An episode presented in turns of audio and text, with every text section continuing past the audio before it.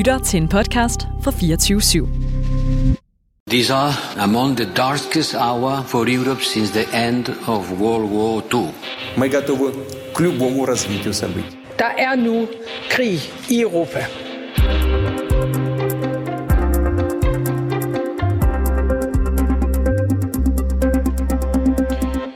Tommy Mørk, øh, godmorgen. Godmorgen. Du er kommet her ind forbi studiet på din vej ud til Københavns Lufthavn. For om cirka to timer, så sætter du dig på en flyver til Warszawa, hvorfra du skal videre ind i Ukraine, hvor du skal kæmpe mod Rusland. Hvorfor har du valgt at drage krig? Øhm, fordi jeg ikke kan lade være.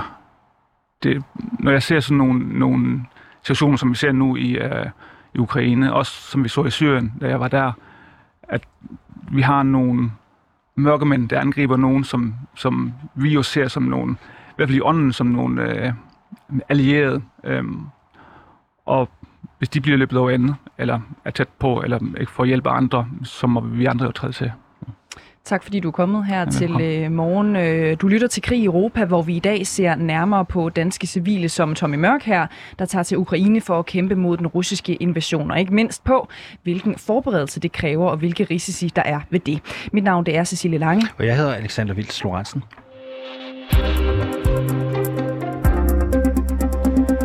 Og Tommy Mørk, du er her altså også her til morgen. Du flyver kl. 10.30 til Warszawa, og derefter så kører du ind i Ukraine. Her ved siden af dig, der står din oppakning. Det er en stor, en meget stor øh, militær taske i camouflage, der står her i studiet. Mm. Øh, hvad har du i din taske?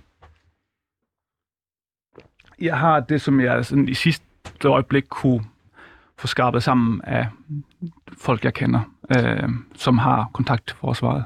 Og hvad, hvad er det, hvis du skal prøve Jamen, det er, at beskrive det? Det er sådan helt basalt. Det er bare et par bukser og nogle handsker for at holde varme, og, og noget langt undertøj, og så er der en sovepose, og faktisk en hjelm, hvilket er en luksus. Øh, og sådan, altså det værste ting, som, som man kan, kan bruge. Du har en hjelm Store, også øh, dernede, Ja. eller hvad? Ja, jeg har en hjelm i, i rygsækken, ja. Ja. Og det havde vi jo ikke. Altså, da jeg var i Syrien, der havde jeg jo ingenting med. Nej. Fordi jeg havde ikke noget, og der fik vi en virkelig dårlig uniform og sådan en riffel. Det var det, vi havde. Præcis. For i 2016, der var du jo i Syrien, og Ja. det var dengang islamisk stat kontrollerede området Raqqa, hvor du bekæmpede terrororganisationen med de kurdiske styrker for mm. YPG. Øh, Det vender vi tilbage til om et øjeblik. Vi er på dag øh, 8 af den russiske invasion af Ukraine. Hvornår traf du beslutningen om at tage afsted?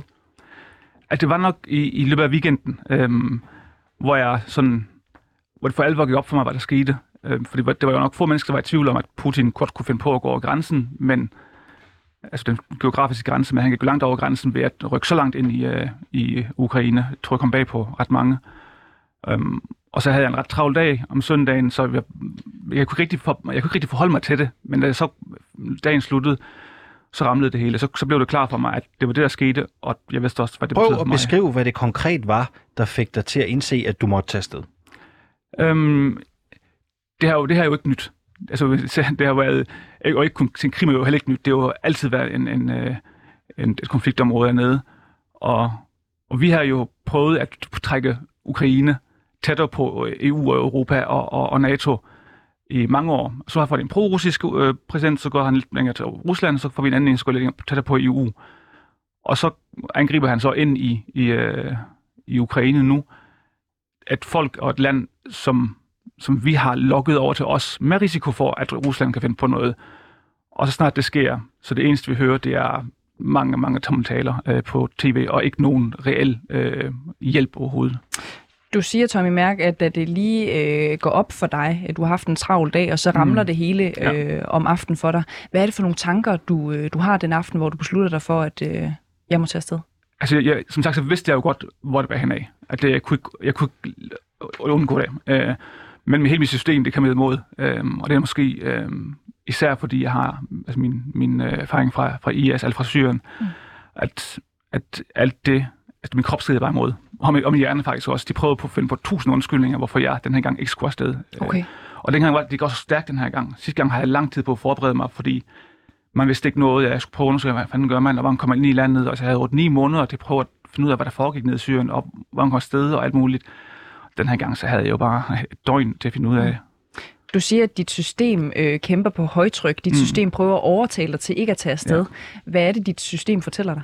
Øhm, Ja, det er mega nederen. Øh, jeg har ikke, altså, jeg har, kamp, jeg har ikke spist rigtig til mad siden søndag, øh, og jeg har, altså, jeg har haft rysteture, og jeg har øh, været mega stresset. Øh, over alt det, jeg skulle ordne sig hjemme også, og farvel til folk, og få, få styr på det mest praktiske. Og så også bare, fordi jeg, jeg ved, hvad der, hvad der nærmer sig, og det er helvede på jord. Altså, det, Du har jo ikke haft ni måneder den her gang Nej. til at sætte dig ind i, hvad der rent faktisk er for forhold, der kommer til at møde dig, når du kommer til Ukraine. Øhm, hvordan har du forberedt dig? Ved du, hvem du skal kæmpe med, øh, når du kommer til Ukraine? Nej, og jeg ved ikke, om jeg skal kæmpe. Altså, jeg, jeg tager det ned for at hjælpe så godt, som nu jeg nu kan. Mm. Og så må jeg tænke, at det må myndighederne dernede. Som jeg går i Syrien, så må myndighederne der vide. Nogen må vide, hvor jeg bedst kan gå gavn. Er du klar til at kæmpe? Ja, det er jeg. Altså, det, det er... Og det er, den, det er den, jeg har i baghovedet, fordi så kan det kun blive bedre. Øhm, Er du klar til at potentielt slå ihjel? Ja. Det er du også? Ja, selvom jeg synes, den her gang, der... Man skal ikke gøre så mange tanker, men det, det gør jeg. Og, og hvad man ved jo, de her mange af de der russiske soldater, det er jo altså 17-18-årige knægte, som, som altså, har knap nok uddannelse og ikke rigtig ved, hvad de går ind til, osv. Øhm, IS var lidt noget andet, øh, men Hvis du stod i en situation i Ukraine, mm. Hvor øh, russiske soldater og unge drenge på 17-18 år angreb, ville du kunne øh, slå dem ihjel, hvis det blev nødvendigt? Altså, man ved jo aldrig. Man kan ikke sige det altid. Man gør altid, vi gør i, sam, i alle situationer. Nej. Jeg har været i situationen og før, og det ved jeg, at der kunne jeg. Øhm, ja. Så jeg håber også, at jeg kan det igen, fordi det er jo, altså det er dem af os. Når man står i en situation, så det er jo ikke, fordi man øn- ønsker det ikke, man nyder det, men det er jo en nødvendighed. Har du, ment- på dig, har så... du mentalt forberedt dig på at skulle afsted og muligvis være nødsaget til at, at skulle slå nogen ihjel? Altså, kan man det? Med eller uden hjælp? Altså, jeg ved, jeg ved Det ved ikke, jeg virkelig ikke. Nej, øh, det, det tror jeg ikke, man kan. Altså, jeg... jeg og det, det er meget nemmere at sidde herhjemme på sin moralske høje hest, og uha, jeg er så, uh, jeg er pacifist, og når man står i situationen, så er det bare svært. Altså, og, og de er jo ikke, de er jo ikke, øh, de, de tøver jo ikke materiel, så det er, den, det er jo den situation, at derfor vi er der. Lad os, lige, Folk gør lad os lige vende din rejse til Syrien i 2016, hvor du stod side om side med de kurdiske styrker mod øh, islamisk stat. Øhm, fordi øh, der er jo ikke nogen free lunch, så at sige, når man går i krig. Mm, nej. Hvilke konsekvenser havde de kampe øh, fysisk og psykisk for dig efterfølgende? Altså, det er jo svært at vide, hvad præcis der, der, der gør hvad. Øhm, jeg har hele mit liv haft nogle mange udfordringer med mit helbred, øh, både øh, psykisk og fysisk. Og de er blevet værre med alderen, øhm, og så også værre med de valg, jeg har taget gennem mit liv. Øh, og det her det var også klart en, der, der skubbede i en forkert retning. Øh, derfor var også den her gang, da jeg fik en reaktion, altså jeg stadigvæk næsten nu her til morgen, der håber jeg næsten, der var et eller andet, der gjorde, at jeg ikke kunne komme afsted. Fordi jeg, Prøv, prøv at bes- beskrive det, du, du taler Jamen, jeg har, jeg har øh, altså fysisk, der har jeg, øh, jeg har sådan en udtrætnings øh, syndrom, man skal kalde det, hvor jeg bare er konstant er træt og udmattet. Haft det hele mit liv, det bliver værre med alderen, Ja. og så også værre med de oplevelser, jeg så har haft. Øh, Og det er ikke kun at have været i Syrien, men så har jeg jo haft været i krig med, eller kamp med, med retssystemet herhjemme, og jeg har siddet i fængsel og, og, og sådan noget. Det gør jo heller ikke, det påvirker også systemet. Du har siddet i fængsel. Ja, jeg fik jo en dom for at have været afsted. For at tage jeg, til øh, Syrien? jeg var i et forbudt område, øh, ja. så jeg satte et halvt år i Ja. ja. lukket fængsel. Og det alt det påvirker jo, så det er svært at vide, det præcis de seks måneder, eller er det, er det kombinationen med mine udfordringer i forvejen, eller er det alt, det kommer bagefter også? Det er jo svært at vide, hvad der gør hvad. Øh, Tommy Mørk, øhm, du beskriver jo her, at du er udfordret, både fygi, øh, fysisk, øhm, mm. Men i den grad også øh, psykisk. Mm. Øhm, er du egnet til at tage afsted og kæmpe potentielt? Altså, hvis du skulle se på mig i forhold til en, en 25-årig professionel soldat, så nej, så er han selvfølgelig bedre egnet, men han står der ikke. Det er jo i forhold til mig, i forhold til ingen, ingen mand, så tager jeg så er mere egnet end ingen. Øhm, og det er der, den situation, vi er i nu, hvilket vi også var i Syrien. Dit liv øh, lader jo til at, at have været svært, efter du kom hjem fra øh, kampene øh, mod islamisk stat. Mm. Øhm, flygter du i virkeligheden hjemmefra, når du nu tager afsted igen? Nej. Altså, jeg, jeg, vil, jeg, vil, jeg vil bare gerne blive hjemme. Jeg har ikke, øh, jeg har Nej. ikke lyst til at afsted. Øh, så det gør jeg absolut ikke. Er du bange? Øh, lige nu, lige lidt måske lidt igen. Øh, søndags, der tror jeg, jeg havde sådan lidt et panikanfald-agtigt, at, at det der mit system bare flejnede helt ud. Øh, når jeg først kommer afsted, altså nu, jeg tog afsted hjemmefra i går, og når jeg først flyver afsted, verden bliver meget lille. Fokus bliver meget, meget, øh, meget smalt, og det gør bare, at, at ting bliver nemmere at forholde sig til, og angsten bliver derfor også mindre, i for mig, i, mit, øh, i min erfaring. når du kommer afsted? Ja, lige præcis. Fordi så er det, så er det, så er det meget, meget stærk fokus på, på, på få ting, i stedet for Har at du, det, har du det bedre, når du er afsted i krig, end når du er hjemme? Nej. Det har du ikke? Nej, Okay. nej, jeg er ikke krig af et helvede. Altså, uanset hvor man er og hvem man er. Okay. Øhm, jeg antager også, du har familie øh, på den ene eller den anden måde. Har er, er, du, er du gift? Har du kæreste? Øh, Jeg har en kæreste. Ja. Øh, ja. hvad var det sidste, du sagde til din kæreste, inden du tog afsted i dag? Jeg skal ikke snakke med hende en dag, men jeg har jo min telefon med, og jeg skal være i Polen først, så, så, og, så jeg har jo stadigvæk kontakt til, til... Det var lidt noget andet i Syrien, hvor alt blev kottet ja. meget pludseligt, så den her gang har det ikke været helt så, så endegyldigt, når man så har Men, men du skal alligevel afsted øh, ned i en konfliktzone. K- Kan du huske, hvad det sidste er, du, du, har, du har sagt til din kæreste, da du så hende? Altså ikke var det sidste, men, men vi snakkede selvfølgelig sammen, og det hun så sagde, det var, at det kommer ikke bag på hende. Øhm, Nej. og det er faktisk den reaktion, jeg har fået fra dem, de folk omkring mig, øh, at nogen har ikke lige tænkt tanken, men det kommer ikke bag på den, når jeg siger det, og andre de havde godt tænkt, at det er nok sådan, det ender. Øh, ikke fordi det går nemmere overhovedet, men, men Okay. Hvad, hvad tænker man, når man skal... Altså, vi ser jo alle sammen overskrifterne, vi ser, hvad der sker i øh, Ukraine. Hvad, hvad tænker man, når man sidder derhjemme og pakker sin kuffert? altså jeg tænkte nok, på det tidspunkt, når jeg først har truffet beslutningen, så går jeg sådan mere i problemløsningsmode. Så handler det om praktiske ting, der skal ordnes øh, og, og så videre. Så de tanker, dem prøver jeg sådan at skubbe i baggrunden, fordi når først beslutningen er truffet, så forstyrrer det jo kun. Altså, så, så er det alle mulige andre øh, mere praktiske ting, som er vigtige. Jamen, skal vi ikke lige prøve at fokusere lidt på de der praktiske ja. ting? Fordi du har jo også en, en historik, du har siddet i fængsel, mm. sidst du tog afsted øh, i krig. Øhm, hvad har du gjort for at forberede dig til at komme til Ukraine den her gang? Øh, Hvordan har du øh, øh, ja, snakket med de danske myndigheder om at komme i sted? Hvad er det egentlig for en, øh, en proces, man går ind i? Øhm, det tror jeg kommer an på, hvad man er. Ja. Altså, jeg, Hvad har du gjort? jeg har ikke snakket med myndighederne. Du har ikke snakket med Nej, dem? for jeg tænker ikke drage dem. Altså, det er Okay. jo det er min sag, øhm, og så må de jo, så hvis der ikke er retskonsekvenser, så må vi tage den til den tid, men jeg tænker ikke, det skal gøre nogen forskel på, hvor jeg tager afsted eller ikke. Er der, har du gjort noget særligt i forhold til at finde ud af, hvordan du kommer ind i Ukraine, eller øh, hvordan du finder øh, herren, eller finder ud af, altså, hvordan du hjælper bedst Det muligt? er ikke noget særligt, men jeg kender en fra Syrien, som har været, jeg tror, han er på kontrakt med den der øh, ukrainske fremmedlegion. Det er jeg ikke helt sikker på, men han har i hvert fald været der øh, gentagende gange de sidste fire år. Øh, Okay.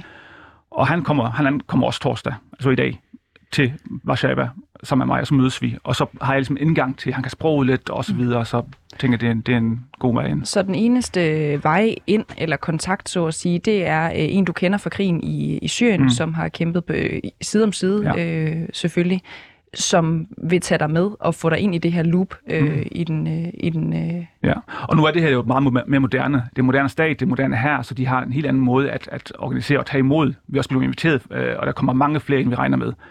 Øhm, så så øh, det, det er et helt andet system den her gang, end det var i Syrien. Du øh, er jo meget optaget af det, der sker. Det kan man tydeligt høre på dig, øh, når du øh, forklarer dig her i øh, interviewet og din bevæggrund for at tage afsted og kæmpe.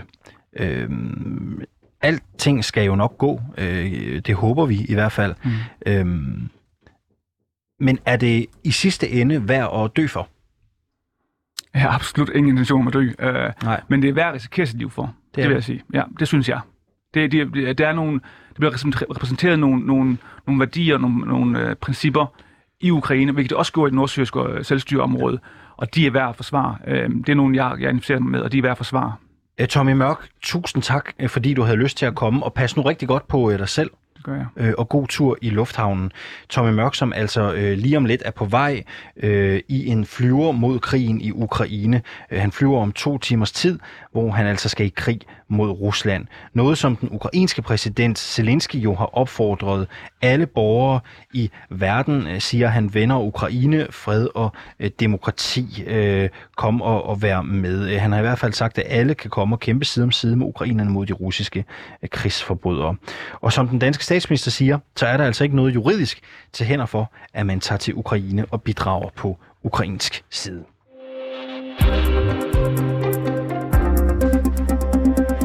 Og mens vi får sendt øh, Tommy Mørk ud af studiet og videre ud i lufthavnen, øh, så han kan komme til Polen og videre til øh, Ukraine, så kan vi sige godmorgen og velkommen til dig, Torben Ørting Jørgensen.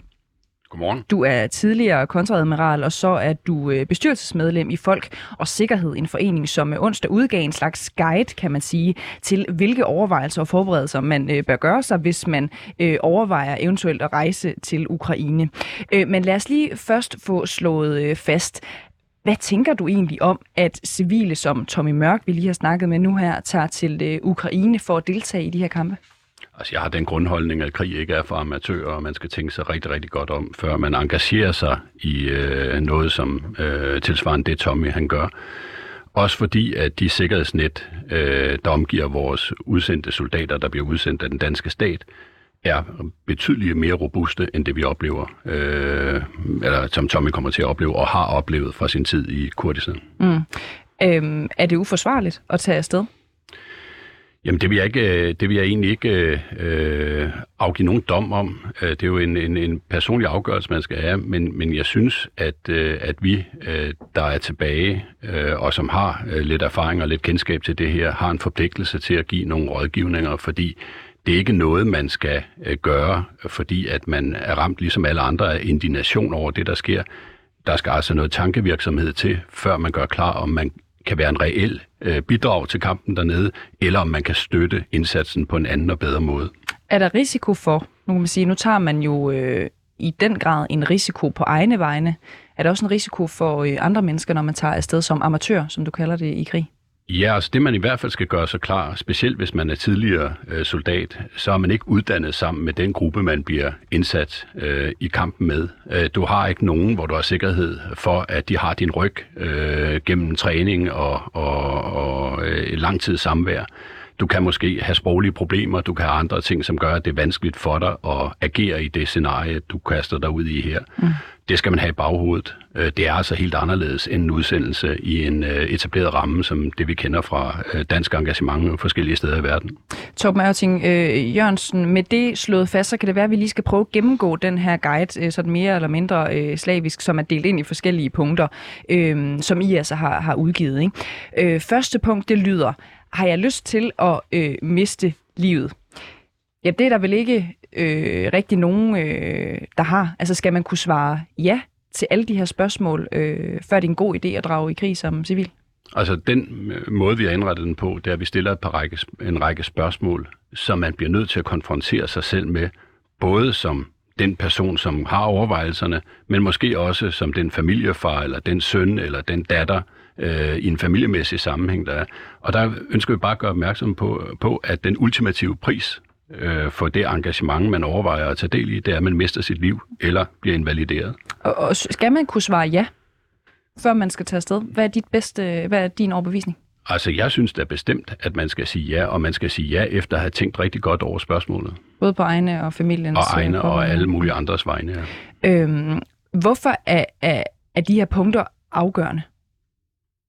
Jamen, de er afgørende, fordi at øh, de i virkeligheden også øh, definerer, hvordan at du kan agere nede på, på, på den kampplads, du bliver sendt ud til. Altså, øh, der er brug for folk, øh, der har tænkt rigtig godt over tingene, og som har afvejet konsekvenserne i det omfang, det overhovedet er muligt at gøre sig forestillinger om, hvad det er for et scenarie, man bliver mødt med øh, dernede. Mm og så træffe en beslutning, øh, som man måske ovenikøbet har diskuteret med sine nærmeste øh, og, og, og fået rådgivning om. Jeg kan lige prøve at liste nogle af de andre punkter øh, op, bare lige så vi har dem øh, skitseret. Øh, har jeg lyst til at risikere mit fysiske og psykiske velbefindende resten af livet? Er jeg i fysisk god form? Har jeg erfaring med at agere i pressede situationer? Har jeg erfaring med at betjene våben, arbejde under kommando med mere? Har jeg mulighed for at forstå eller lære ukrainsk i en fart? Lad os bare lige gribe fast i den her med øh, ja, god fysisk form, øh, øh, stikker sådan lige i øjnene øh, på mig. Øh, hvorfor er det vigtigt at være i øh, god fysisk form, og hvor god fysisk form skal man være? Jamen, man skal være lige så god fysisk form, som når man bliver uddannet som soldat i Danmark. Øh, man skal være i stand til at kunne begå sig på en kampplads, og øh, hvis du ser på, på min bedstefar-krop her, øh, Øh, så er der altså ikke den, øh, der er efterspurgt ude i frontlinjen. Og, og, og, og man kan godt have et rationale om, at, at, at ingenting er bedre, eller noget er bedre end ingenting. Men man kan også gå hen og blive en belastning for øh, de kammerater, man skal kæmpe sammen med, hvis man ikke er i stand til at, at, at løfte den fysiske mm. byrde, der knytter sig til at være soldat indsat i skarpe kamphandlinger. Nu vil jeg jo ikke tale om, om, om Tommy Mørk som sådan nu, når han lige har forladt øh, studiet her, men han nævner jo sådan set øh, selv, for bare at tage et eksempel, at han er udfordret øh, fysisk på den måde, at han øh, lider nærmest af kronisk træthed, har gjort det hele sit liv, men det er blevet værre med, med, med alderen. Øh, er der risiko for, at det kan bidrage til, at øh, han sætter andre mennesker i far? Altså, jeg vil heller ikke udtale mig om, jeg, jeg har stor respekt for den åbenhed og den mm. ærlighed, Tommy han gav i det interview, han gav før, og jeg vil ikke uh, egentlig gå ind og kommentere uh, på de ting. Jeg tror, det taler for sig selv. Men, men jeg vil sige, at Tommy hører til den målgruppe, vi rækker ud til og stiller de her spørgsmål til. Og vi gør det sammen med Foreningen Danske Veteraner, fordi vi har indhøstet nogle erfaringer fra vores, altså det danske forsvars udsendelser, som efterlader folk med problemer, når de kommer hjem. Og der er det ovenikøbet sket i en, i en ordentlig og ansvarlig ramme. Øh, her er der altså nogle mennesker, som den danske stat af god grund i øjeblikket ikke er i stand til at øh, spænde noget sikkerhedsnet under, og det er derfor, vi påtager os den rolle at gå ind og stille en række spørgsmål baseret på vores faglighed og vores erfaringer, som man bør, bør, bør stille sig selv, før man tager beslutningen om at, at, øh, tage en flyver til Warszawa og gå i krig. Mm. Lad os lige prøve at vende tilbage øh, til den her øh, facitliste øh, eller øh, proceslinje, I har, I har skitseret. Øhm, punkt nummer to, det er sådan en fortsættelse, fortsættelse, kan man sige. Hvis du stadigvæk ønsker at rejse afsted, bør du overveje at kontakte den ukrainske ambassade og få råd og vejledning, kontakte Udenrigsministeriet og få øh, dig på danskerlisten, så de ved, at du befinder dig i landet. Sikre dig, at du bliver indskrevet i den ukrainske hær, så du indtræder som kompetent i krigen og derved er underlagt Genève-konventionen, øh, skråstreg folkeretten. Skrive din sidste vilje, skråstreg testamente, hvis det værst tænkelige øh, skulle ske. Torben Ørting øh, Jørgensen, vi havde Tomme Mørk med lige før og spurgte ham jo faktisk ind til. Øh, han fortalte os, at øh, de danske myndigheder ved ikke, at han tager øh, afsted. Han er ikke på den her danskerliste. Øh, hvad, hvad tænker du øh, om det? Jamen, ligesom en række af de andre øh, punkter, jeg er da bekymret, fordi at her har vi så at gøre med et menneske, som vi i princippet ikke ved er ude. Øh, vi ved ikke, hvad det er for nogle øh, oplevelser, han får derude, og vi ved for så vidt heller ikke, om han kommer hjem igen og, og, og døjer med de her oplevelser, fordi der er ikke etableret øh, netværk øh, til at holde hånd under en person, som, øh, som øh, vælger at, at tage en frivillig tur ud, som øh, der er tale om her. Hvad har det af konsekvenser for Tommy Mørk eller andre som øh, Tommy Mørk, at de tager afsted og for eksempel ikke er registreret, ikke på gæstelisten, øh, undskyld, det hedder det overhovedet ikke, danskerlisten. Øh, jeg tænker bare på, hvis det værst tænkelige skulle ske, som der står her, så er der ikke nogen, der ved det. Nej, og, og, og det er jo det, der er problemet. Altså, hvem, hvem er det, der kan gå ind og, og måske hjælpe, hvis han bliver taget til fange, eller, eller øh, andre ting, som, som kræver, at, at vores øh, diplomati øh, kommer til at og, og, og begynde at arbejde og lignende. Øh, og det er det, der er mit problem. Mit problem, det er, at, at, øh, at, at folk tager ned, øh, har, en, har en indignation, har flammen af, af vrede i sig, men har ikke tænkt igennem, hvilke konsekvenser det får, og, og, og, og det er øh, det, vi forsøger i hvert fald at sikre, at man gør sig overvejelser om ved at lave den her rådgivning, som vi anbefaler, at både dem, der overvejer at tage ud, øh, læser, men så sandelig også de pårørende, så man kan få den der dialog, før det sker. Og vi skal lige øh, tilføje, at vi har kontaktet Udenrigsministeriet for at høre, hvordan de forholder sig til danskere, der rejser til Ukraine. Øh, I et skriftligt svar til os, der skriver de, Udenrigsministeriet fraråder alle rejser til Ukraine. Hvis borgere vælger at rejse alligevel, opfordrer vi dem til at tilmelde sig danskerlisten. Udenrigsministeriet registrerer ikke, hvorvidt danskere rejser til Ukraine for at deltage i krigen. Øh, er du overrasket over, at man ikke registrerer danskere, der drager i krig? Nej, det er sådan set ikke, fordi at vi er jo i den her limbo. Øh, Danmark er jo ikke en krigsførende nation. Vi har stor sympati og, og veneration for Ukraine, men, men den danske stat kan formentlig ikke gå ind og tage, påtage sig en aktiv rolle, som, som direkte ser ud, som om man understøtter øh, det her. Det overlader man til individet. Men det betyder altså også, at det er individet, der står med problemerne, når man kommer tilbage, og ikke den danske stat med sikkerhedsnet. Og det vi gør opmærksom på også nede, det er, hvis du er sådan en, øh, som måske har været afhængige af sociale ydelser eller forsikringspenge, eller tidligere været udsendt, så er der nogle, nogle, nogle konsekvenser af det her, som du også skal indtænke. Hvad er det for konsekvenser? Jamen det er for eksempel, at, at, at, at, at hvis betingelsen for, at uh, du opretholder en, en, uh, en uh, pension, mm. som du har fået, fordi du har blevet påført en skade i forbindelse med tidligere ud, ud. Ud, uh, og så videre, mm. så kan din handling her betyde, at det bliver bragt til ophør. Okay. Øhm, øh, en anden ting, det er, at øh, som vi også oplevede, men som ikke kommer til at ske her, men, men med, som jeg hørte Tommy sige, så da han sidste gang var afsted og kom tilbage, der stod han med en fængselsstraf, fordi vores, øh, hvad skal man sige, holdning til den konflikt dernede var anderledes, end den er i øjeblikket til øh, det, der foregår i Ukraine. Ikke? Men, men, men det er jo også en skærpende faktor. Tænk sig, hvis man går ud og har, har kæmpet og gjort, hvad man kunne for det, man troede på, og så kommer hjem og bliver præsenteret med en fængselsdom, øh, det, det, det, det må også udløse en, en, en, en masse frustrationer. Mm. Det tror jeg ikke i samme grad bliver tilfældet i Ukraine, fordi at, at vi oplever alle sammen, at det her det er en retfærdig og, og, en, og, en, og en rigtig øh, kamp at, at, at tage del i. Men, men vi skal passe på, at, øh, at, at vi ikke bringer folk i en situation, hvor, hvor vi får problemer, også når de kommer tilbage. Mm. Lad os bare lige tage et, et par øh, flere eksempler fra, fra listen øh, her, som I har udgivet. Øh, der står blandt andet, at din forsikring øh, ikke dækker, hvis der skulle ske noget, med mindre at du kan tegne en specialforsikring. Der står også, at hvis der sker noget, så er du underlagt det ukrainske sundhedsvæsen evakuering og rejse til Danmark. Det sker for egen øh, regning. Det var bare lige for at tage et par stykker. Ikke? Tror du, vi kommer til at, at få problemer med sårede danskere, som beder om hjælp til at komme hjem, og som generelt skal have hjælp fra samfundet, når de kommer hjem, som bare er for egen regning?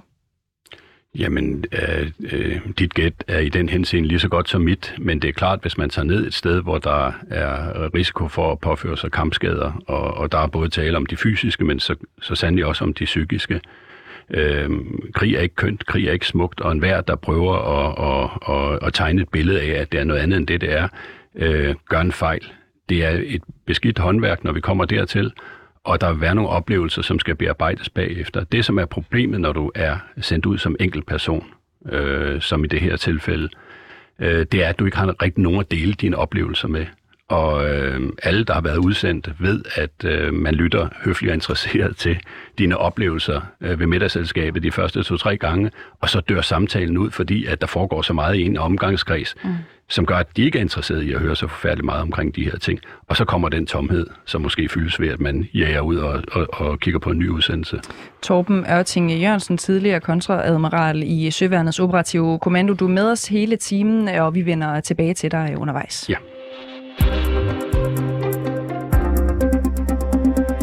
Og lad os så lige dykke ned i, hvad det er for en situation, de frivillige danske krigere kommer ned til. Vi skal til Lviv i Ukraine. Vi skal ned til Claus Reinholdt. Godmorgen. Godmorgen. Claus, hvad er seneste nyt? Hvor står kampen i Ukraine lige nu? Jamen, de, øh, kampene de er voldsomme i det, den østlige del af Ukraine lige nu. Vi hører, at, øh, at havnebyen Kherson skulle være overtaget af russerne, og det er et, øh, en ret strategisk vigtig by for ukrainerne, fordi at her har man olieraffinaderier. Det er en havneby, som er vigtig for, for infrastrukturen i Ukraine, men altså efter sigende, så skulle den altså nu være, være erobret af øh, russerne, og der er forlydende om, at man vil indsætte en militær administration i byen, og når man så taler om, at den er blevet erobret af russerne, det er jo så ikke ens betydende med, at man har folkets øh, opbakning, øh, fordi vi hører også øh, fra lokale der, at, øh, at de naturligvis ikke er tilfredse med, at det nu er russerne, der bestemmer i byen.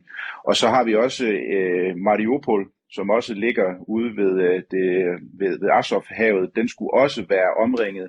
Så, så, så hvis man sådan ligesom kan forestille sig et, et kort over Ukraine, hvis russerne de bevæger sig lidt længere vestpå og så også får Odessa, jamen så er Ukraine fuldstændig afskåret fra Azov-havet og også fra Sortehavet, så, så det vil være et, øh, et, et kæmpestort tilbageslag for Ukraine. Og så hvis vi bevæger os længere vestpå mod Kiev, jamen der har der også været flere bomber i løbet af natten. Øh, og i går, der fik vi også at vide, at et missil ramte tæt på øh, hovedbanegården i Kiev, og der skal man huske på, altså der er tumultariske tilstande lige nu. Folk de forsøger at flygte derfra, og det er lige præcis fra togstationen, de forsøger at komme længere vestpå herud mod, mod Lviv, så, så der er øh, situationen, den, den spidser til, og man ser også op i Kharkiv, den største by i det østlige Ukraine, der er der også massive beskydninger.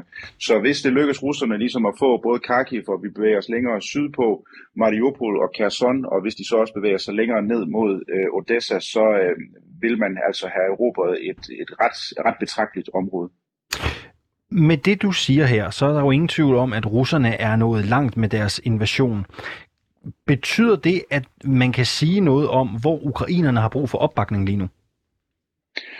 Det, som folk de siger til mig, når jeg taler med lokale hernede, øh, det er ikke militærpersoner, så det er ikke øh, fordi, at de er, er eksperter på området, men, men det, de siger, det er, at de simpelthen har behov for et luftvåben. De har behov for, for, øh, for kampfly, som kan slå nogle af de her invasionsstyrker tilbage. Og så er der også bare alene det faktum, at man står op mod en, øh, en militær overmagt. Øh, Rusland har en million mand at gøre godt med. Ukraine har kun 250.000. Selvfølgelig har Ukrainerne også en, en, øh, en stor øh, gruppe af civile, som også er klar til at, at hjælpe med forsvaret, men det er ikke noget, der sådan batter i det helt store billede. Vi har været ude og se folk øh, producere Molotov cocktails, altså de der flasker, hvor man øh, hælder benzin i, og så en klud i af, af, af flasker, så er meningen så, at man skal sætte ild til den klud her, og så vil man så kaste det mod kampvogne, der eventuelt øh, kommer tæt på.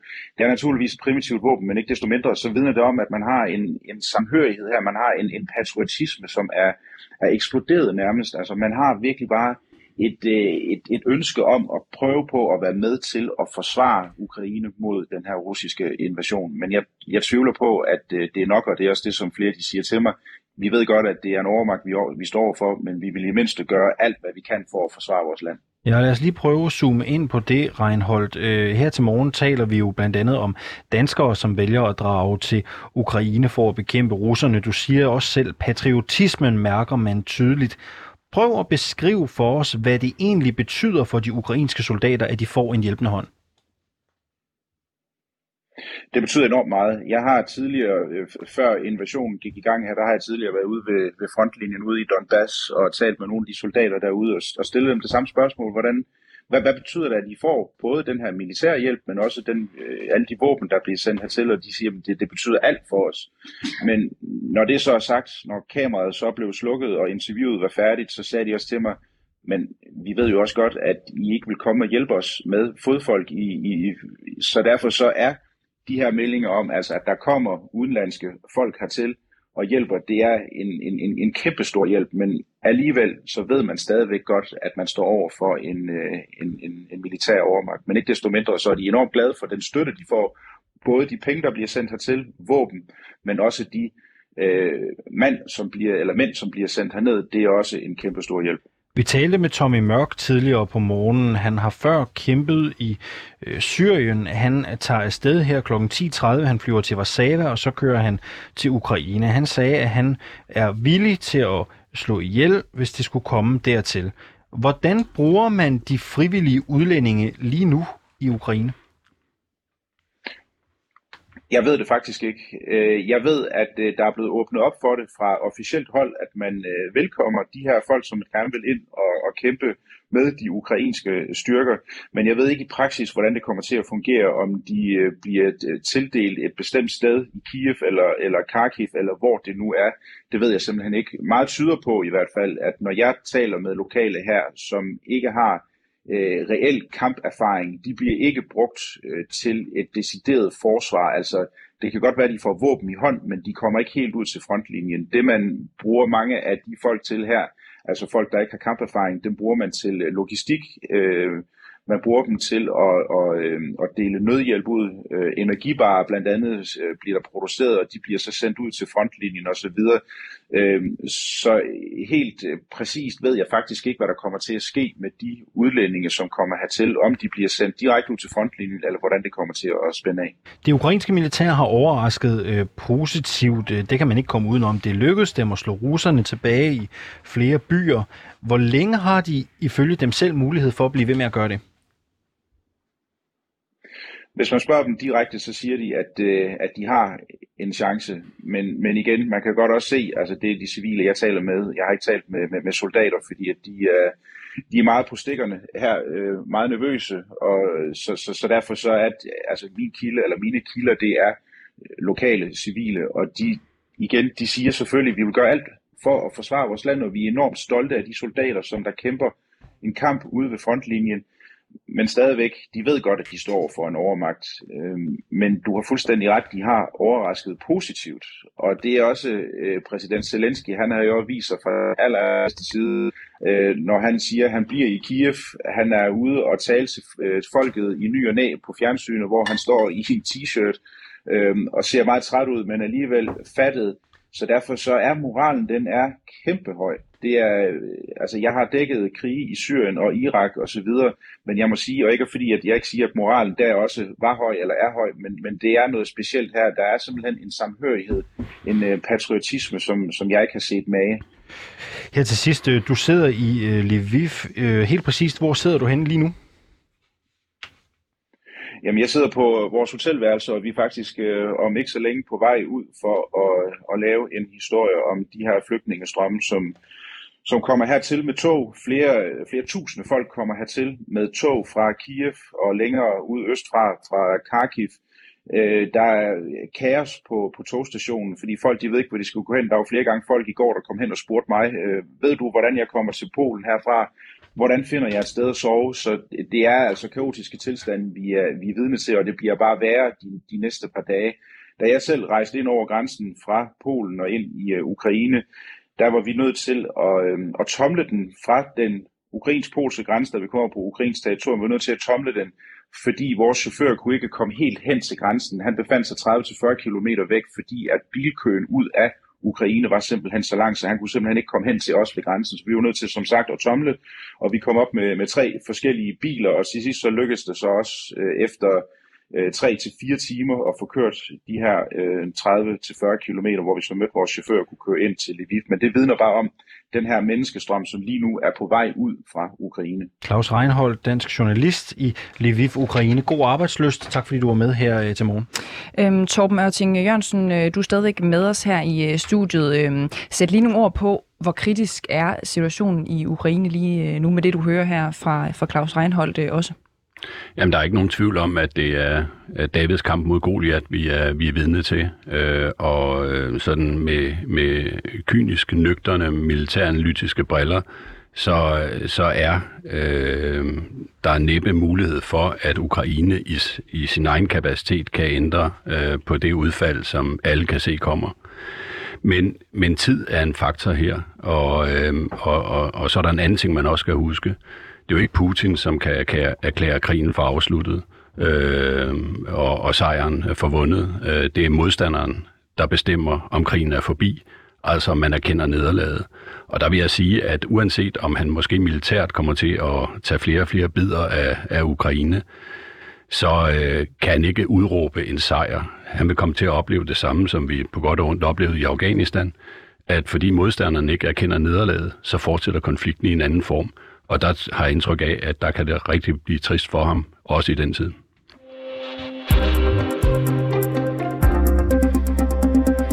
Med øh, via en telefon har vi nu kende til øens lærer Bul, kan jur og øh, militærforsker ved øh, Institut for Strategi og Krigsstudier på Forsvarsakademiet. Velkommen øh, til dig, Kenneth. Ja, godmorgen og tak fordi jeg måtte være med. Ja, det, var, øh, det er også der takker. Du har øh, speciale inden for krigens love, og vi vil rigtig gerne tale med dig øh, om, hvad det egentlig kræver af viden for at kunne navigere i en krig og i det hele taget deltage uden at risikere at blive retsforfulgt i øvrigt bagefter. En del af de danskere, der overvejer at drage i krig i Ukraine, eller på, som for eksempel er på vej til det, eller måske allerede er der, de har jo ikke nogen militær uddannelse. Så lad os lige gennemgå en række ting, som i hvert fald måske der vil være i tvivl om, hvis, øh, hvis man sådan skulle i kamp øh, lige fra den ene dag til den anden. Øh, allerførst, øh, Kenneth Ønslager øh, Buhl, vi hørte lige tidligere programmet i, i guiden her, som præ, øh, blev præsenteret i studiet, at det er en god idé at blive indskrevet i den ukrainske hær først og fremmest, så man indtræder som øh, kompetent i krigen. Hvad betyder det, og er det egentlig et øh, krav på nuværende tidspunkt? Øh, jeg vil ikke sige, at det selvfølgelig er et krav, men det har altså den fordel, at når man status, øh, så betyder det, at man må have, kan deltage i øh, den væbnede konflikt, altså i krigen. Øh, og så lang tid, at man øh, overholder krigens love, jamen så kan man ikke blive straffet for de ting, man gør der. Altså, det vil sige, at i krig er det lovligt for kompetenter for eksempel at modstanderens soldater ihjel. Øh, det skal selvfølgelig gøres på, på den måde foreslået. Hvis for eksempel øh, modstanderens soldater overgiver sig med henblik på at blive krigsfanger, jamen, så må man selvfølgelig ikke slå dem. Og når de bliver taget til fange, så skal de behandles humant. Man må for eksempel ikke slå dem øh, og den slags. Godt. Så øh, bare lige for at være helt med, betyder det, at man skal have ukrainers uniform på, eller hvordan flager man ligesom med, at man er kompetent for øh, ukrainerne?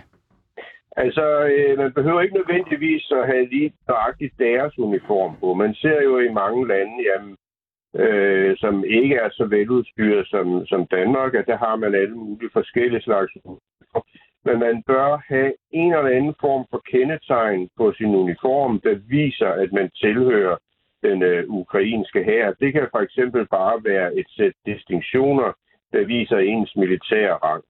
Okay, men hvordan kan man så holde styr på, hvem der har øh, retten til at dræbe for eksempel og tage fanger, og hvem der ikke har? Jamen, det kommer jo sådan set af sig selv. Det er alene de, øh, de, de skal vi sige, de styrker, som har kompetensstatus, som har ret til at tage krigsfanger. Ja, og, men er der ikke stor risiko for, at, at man så ikke kan holde styr på, hvem der må det og hvem der ikke må det, hvis det ikke er meget tydeligt, hvis man ikke har samme uniform på, eller samme flag eller, eller lignende?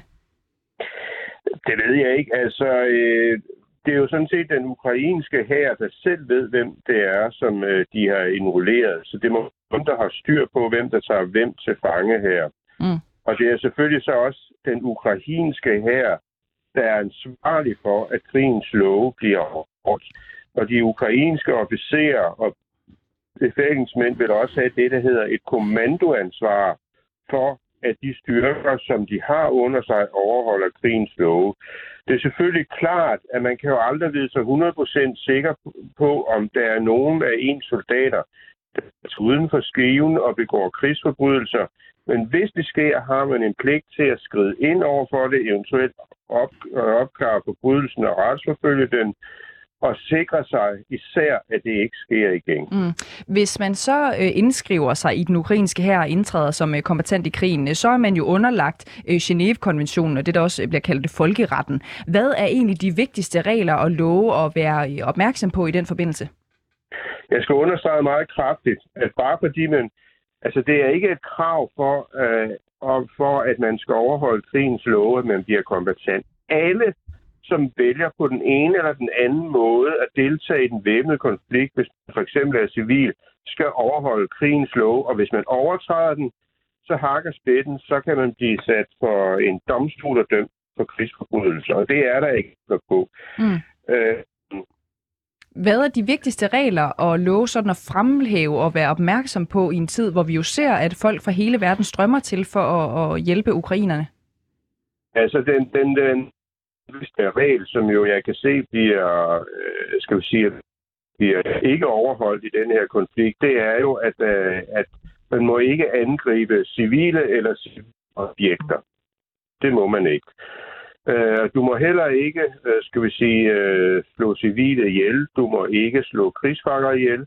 Hvis folk overgiver sig, så er du pligtig til at skal vi sige, modtage deres overgivelse og sikre sig, at de bliver ført væk på kamppladsen og interneret under ordnede forhold. Øh, ja, altså det er, jo, det er jo svært lige at give et, et crash-kursus i, øh, i alle krigens love her, men det er jo sådan, hvad jeg øh, vil sige er, er nogle af de vigtigste når man er minisoldat ude ved fronten. Mm. Øhm, hvor meget tror du, at der bliver holdt øje med, om de frivillige internationale krigere rent faktisk overholder krigens love? Hvis jeg skal være helt ærlig, så tror jeg, at den ukrainske her lige nu har øh, større bekymringer end måske at se nærmere på det.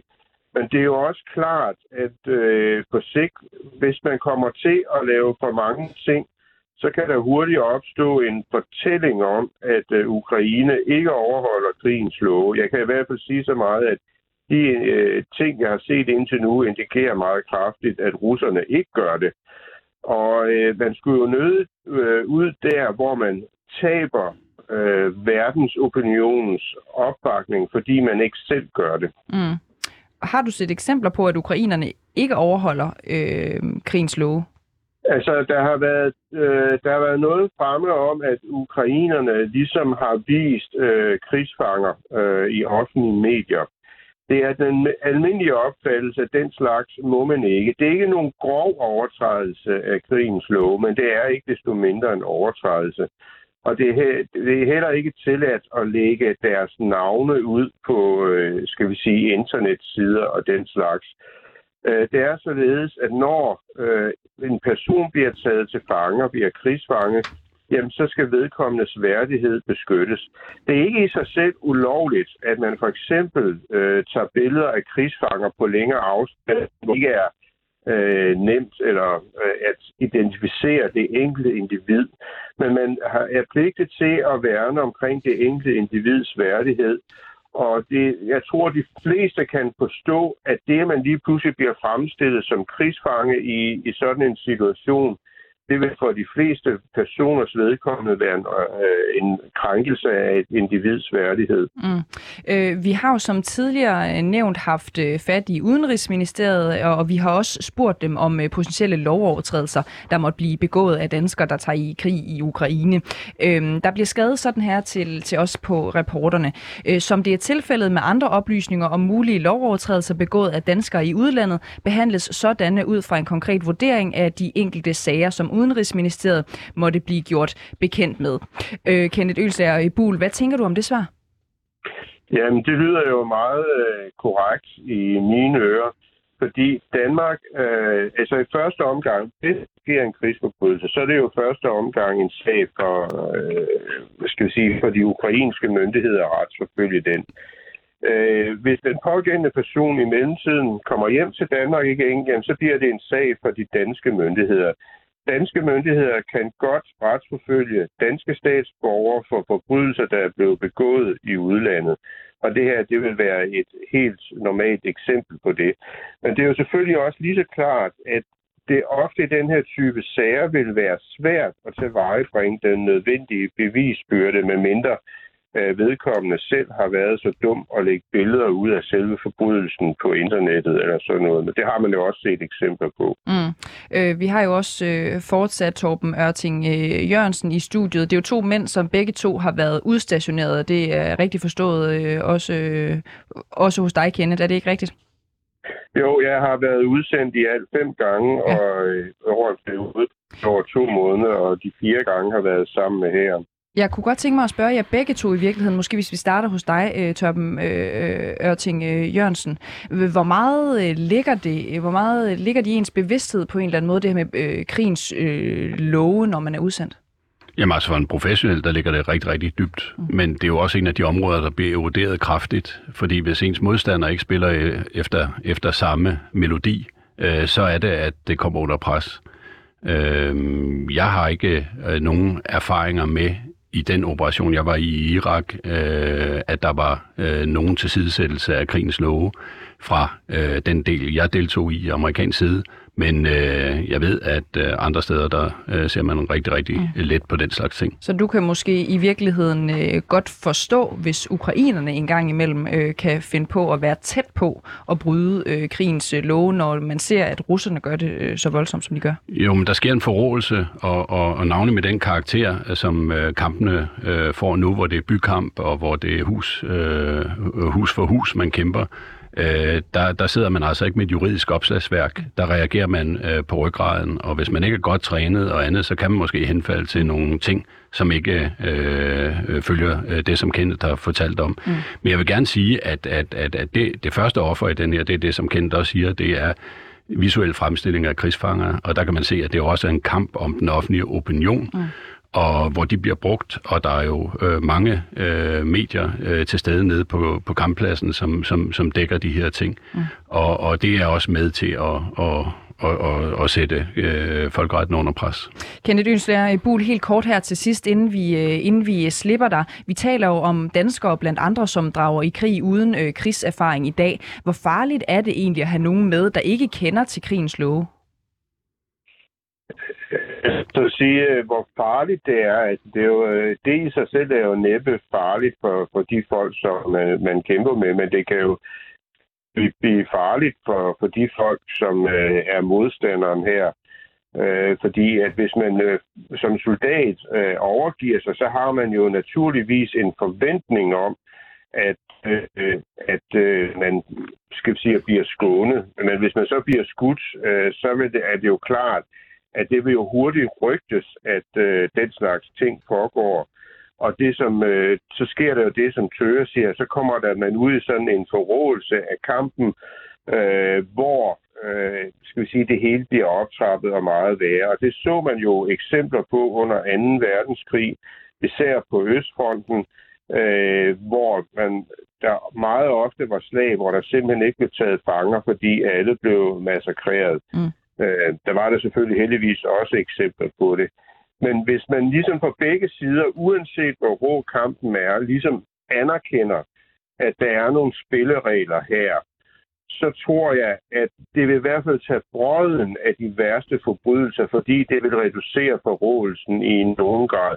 Og det er i virkeligheden, øh, skal vi sige, sidste instans vores funktion som officerer og militærjuridiske rådgiver. Jeg har været udsendt i begge funktioner at sikre, at det sker uanset hvor svært det måtte se ud. Men jeg vil så sige, at min generelle erfaring med danske soldater, det er jo, at de fleste danskere har jo indbygget en eller anden form for moralsk kompas, der gør, at selvom man måske ikke kender krigens love detaljer, altså som det opslagsværk, som, som Tøger og henviser til, jamen så har man en naturlig skal vi sige, forståelse af, hvad for nogle regler, der gælder her. Altså en indre etik og moral, der gør, at nok vil tage røden af de fleste ting. Der er, jo, der er jo ikke nogen garanti for det. Godt. Øhm, Kenneth Ønslager Buhl, kan jur- og militærforsker ved Institut for Strategi og Krigsstudier på Forsvarsakademiet. Tak fordi du var med her til morgen. Torben Ørting Jørgensen, du har været med os øh, hele timen øh, den her øh, morgen. Nu er det blevet tid til at se frem. Der sker jo ting hele tiden. Der er godt 24 timer til vi sender krig i Europa igen. Hvad skal vi holde ekstra øje med de næste 24 timer? Altså, jeg har hele tiden sagt, at, øh, at, at det vil være rigtig klogt at holde øje med, med, med Kina, øh, fordi øh, i min optik, så sidder Kina med nøglen til at få bremset, hvad der foregår i Ukraine i øjeblikket. Øh, Putin har ikke råd til at miste Kina øh, som øh, ven, og øh, jo længere øh, tid krigen trækker ud, jo sværere bliver det for Kina at opretholde den her påtaget neutralitet, hvor man øh, bare henstiller til, at øh, man stopper øh, kamphandlingerne. Jeg tror, at, eller jeg, jeg håber på, at der kommer en aktiv øh, rolle for, for Kina øh, som putter øh, Putin under pres. Og kan du prøve at sætte et par ord på, hvad det er, du øh, håber eller måske forventer, Kina vil gøre? Jamen Kina, Kina har, eller før krigen brød ud, var Ukraine jo en af Kinas øh, største samarbejdspartnere med handel og, og udveksling. Der har været op til 6.000 øh, kinesere i Ukraine, mens kamphandlingerne står på, som er under evakuering. Så der er store kinesiske interesser på spil her. Jeg tror, at, at, at den der illusion, som, som Putin har skabt om, at han kunne gå ind og kirurgisk fjerne regimet, og så trække sig tilbage til de gamle grænser, øh, grænser og have et, et, et, uh, Ukraines tilsvarende Belarus, øh, den er kollapset og faldet sammen, og det tror jeg under ingen omstændigheder behager den øh, kinesiske administration. Torben Ørting Jørgensen, tidligere kontræadmiral, tusind tak, fordi du var med øh, også hele timen med den her morgen. Tak.